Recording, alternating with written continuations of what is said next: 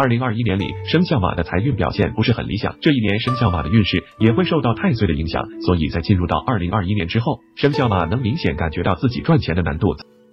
流年与太岁相害，导致生肖马在求财过程中很容易出现意外，甚至会被小人陷害，让自己的经济收入大幅降低。所以在二零二一年里，生肖马需要尽量化解太岁对自身财运的影响。这生肖羊在二零二一年里的财运也不是很好，流年与太岁相冲，导致自身运势受到压制。因此，在进入到二零二一年之后，生肖羊赚钱的过程中会遇到不少意外，让自己的。甚至在二零二一年里，很多属羊的朋友会遭遇到破财、漏财的意外，所以经济收入减少的同时，经济支出的速度也在不断增加。这样一来，自己的经济生活压力必。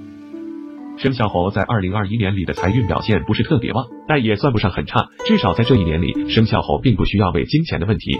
即使自己的经济收入算不上很高，但在二零二一年，你们需要花钱的地方也不多。如此一来，生肖猴在二零二一年里基本可以保持收支平衡，所以并没有太大的经济负担。可是，如果生活中花销太大的话，必然会影响到现在的经济生。